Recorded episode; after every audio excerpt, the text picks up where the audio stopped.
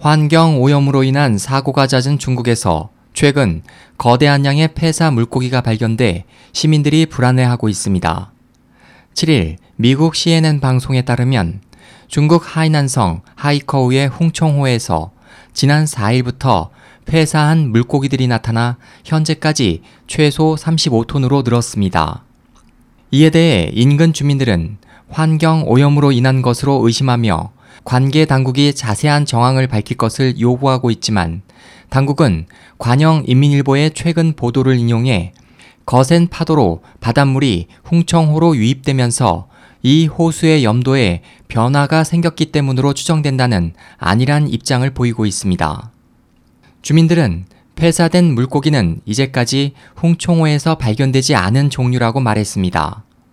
CNN은 관계 당국이 본격적인 조사에 앞서 직원 수십 명을 현장에 파견해 폐사된 물고기가 시장으로 유통되지 않도록 수거 작업을 벌이고 있다고 덧붙였습니다. SOH 희망지성 국제방송 홍승일이었습니다.